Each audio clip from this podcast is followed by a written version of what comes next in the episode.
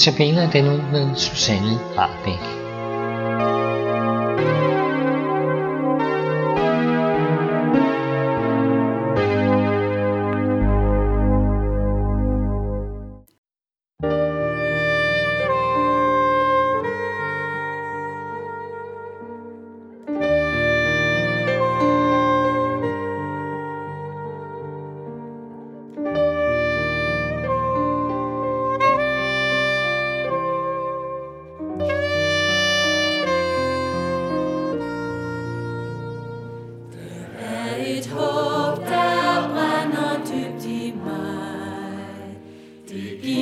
come.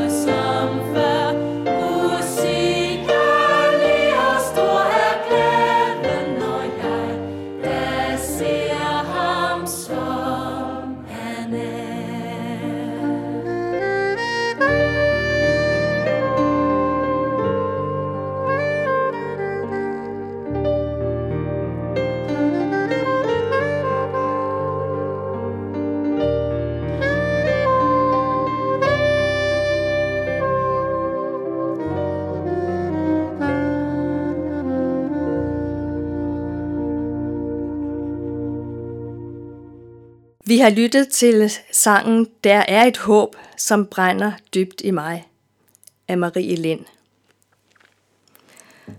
Overskriften for denne andagt er Vores bekymringer og Guds trofasthed, de lidende kristne. Vi vil læse et afsnit fra Jesu tale om de sidste tiders tegn, inden han kommer igen. Men tag jer i agt. Man skal udlevere jer til domstolene, og I vil blive pisket i synagogerne, og I vil blive stillet for stadholdere og konger på grund af mig, som et vidnesbyrd for dem. Først skal evangeliet prædikes for alle folkeslag. Og når de fører jer for retten, skal I ikke på forhånd bekymre jer om, hvad I skal sige, men det, som bliver givet jer i samme stund, det skal I sige. For det er ikke jer, der taler, men Helligånden.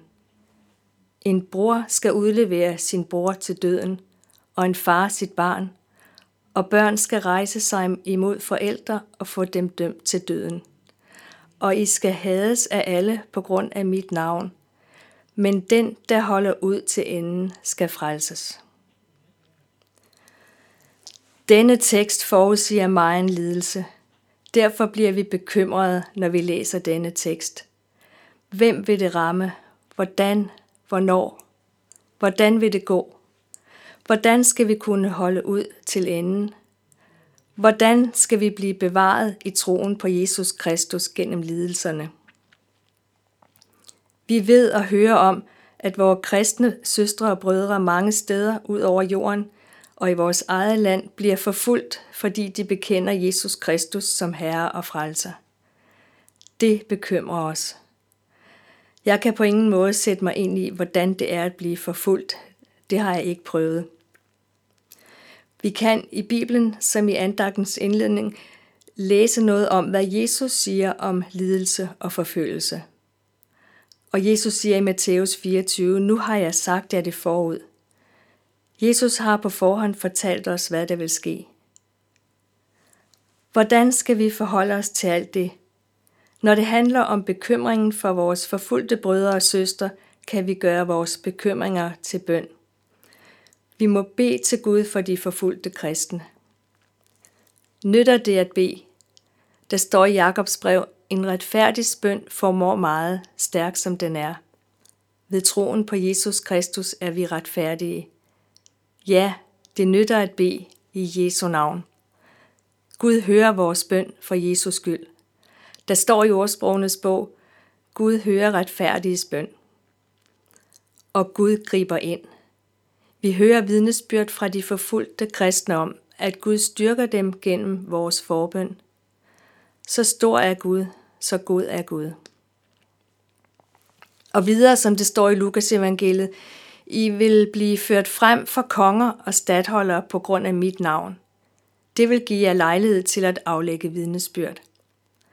De kristne vil få lejlighed til at aflægge vidnesbyrd om Jesus Kristus. Og Jesus siger, når de fører jer for retten, skal I ikke på forhånd bekymre jer om, hvad I skal sige, men det, som bliver givet jer i samme stund, det skal I sige, for det er ikke jer, der taler, men Helligånden. Igen, læg jer så på sinde, at i ikke skal forberede jer på, hvordan I skal forsvare jer, for jeg vil give jer mund og mæle og en visdom, som ingen af jeres modstandere vil kunne modstå eller modsige. På den måde vil Jesu navn blive herliggjort gennem hans søskendes, Guds børns forfølgelse. I Hebræerbrevet kapitel 10 læser vi, lad os holde urokkeligt fast ved bekendelsen af vort håb, for han som gav os løftet er trofast. Og i salme 36 står der, Herre, din godhed når til himlen, din trofasthed til skyerne.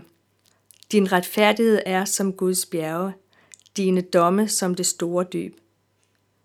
Gud er trofast. Jesus siger i bjergprædiken i Matteus evangeliet til sine disciple, så vær der ikke bekymret for dagen i morgen. Dagen i morgen skal bekymre sig for det, der hører den til. Hver dag har nok i sin plage. Det ved Jesus. Og i Lukas evangeliet kapitel 21 siger Jesus, når det handler om alle katastroferne, der er forudsagt at skulle komme i de sidste tider inden Jesu Kristi genkomst. Når disse ting begynder at ske, så ret jer op og løft jeres hoved, for jeres forløsning nærmer sig. Gud den almægtige forudsiger flere gange, at vi vil komme ud for trængsler, men Gud lover samtidig at være med os og bevare sine børn. Jesus siger i Johannes evangeliet, sådan har jeg talt til jer, for at I skal have fred i mig. I verden har I trængsler, men vær frimodige, jeg har overvundet verden. I Johannes åbenbaring, kapitel 7, læser vi til slut. En af de ældste tog til ord og spurgte mig, de som står klædt i hvide klæder, hvem er de, og hvor kommer de fra? Jeg sagde til ham, min herre, du ved det. Og han sagde til mig, det er dem, som kommer fra den store trængsel, og som har vasket deres klæder og gjort dem hvide i lammets blod. Derfor står de for Guds trone og tjener ham dag og nat i hans tempel, og han, som sidder på tronen, skal rejse sit telt over dem. De skal ikke sulte længere og ikke tørste længere. hverken solen eller nogen anden hede skal plage dem. For lammet midt for tronen skal vogte dem og lede dem til livets kildevæld, og Gud vil tørre hver tårer af deres øjne. Vi vil bede fader vor. Vor far, du som er i himlene, helliget blive dit navn, komme dit rige. Ske din vilje som i himlen, således også på jorden. Giv os i dag vort daglige brød, og forlad os vores skyld, som også vi forlader vores skyldnere. Og led os ikke ind i fristelse, men fri os fra det onde. For dit er riget og magten og æren i evighed.